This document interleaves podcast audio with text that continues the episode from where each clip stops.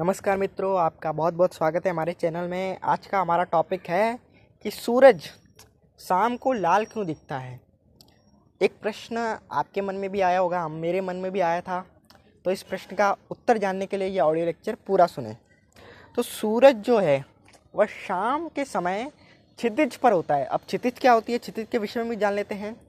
देखिए, ज़मीन और आसमान को जोड़ने वाली एक काल्पनिक रेखा होती है। जिसे हम क्षितिज कहते हैं। यदि इसको आपको महसूस करना है ये असल में होती तो नहीं, ये काल्पनिक है तो इसे आप महसूस करना है तो आप छत पे खड़े हो जाइए या फिर कहीं भी खड़े हो जाइए। तो ये देखिए कि ज़मीन अपने सामने देखिए कि ज़मीन, सतह और आसमान कहाँ मिलते हैं। असल में तो कहीं नहीं मिलते, पर एक कल्पना कीजिए। तो उसे हम क्षितिज कहते हैं। तो सूरज उस काल्पनिक क्षितिज रेखा के पास आता है तब उसे क्या करना पड़ता है? तब उसे हमारी आँखों तक, उसके प्रकाश को, उसकी प्रकाश किरणों को हमारी आँखों तक पहुँचने के लिए हमारे वायुमंडल से गुजरना पड़ता है। और हमारा वायुमंडल तो आप जानते ही हैं कितना प्रदूषित रहता है।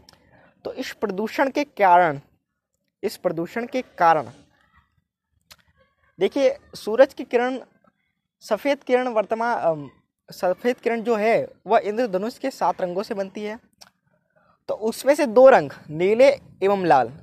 अपने बीच प्रतिस्पर्धा करते हैं कि हमारे नेत्रों तक कौन सा रंग पहुँच पावे। तो नीला जो है, उसकी तरंग धैर्य तरंग दैर्ध्यता कम होती है। उसकी तरंग दैर्ध्यता कैसी होती है? कम। अब तरंग दैर्ध्यता का क्या अर्थ है? कि वह अधिक दूरी तक प्रदूषण के कणों से पार नहीं कर पाती। तरंग दैर्ध्यता का यही अर्थ है कि वह अधिकतर प्रदूषण के कणों को पार नहीं कर पाती, जबकि जो लाल लाल किरण के कण होते हैं, जो लाल प्रकाश होता है, वह अधिक तरंग दैर्ध्यता का होता है तथा वह प्रदूषण के कणों से आसानी से पार पा लेता है। इसलिए लाल कण हमारे आँखों तक पहुँचते हैं, हमारी आँखों के, आँखों को दिखाई देते हैं, इसलिए शाम को सूरज हमें रक्ताब यानी लाल रंग का प्रतीत होता है।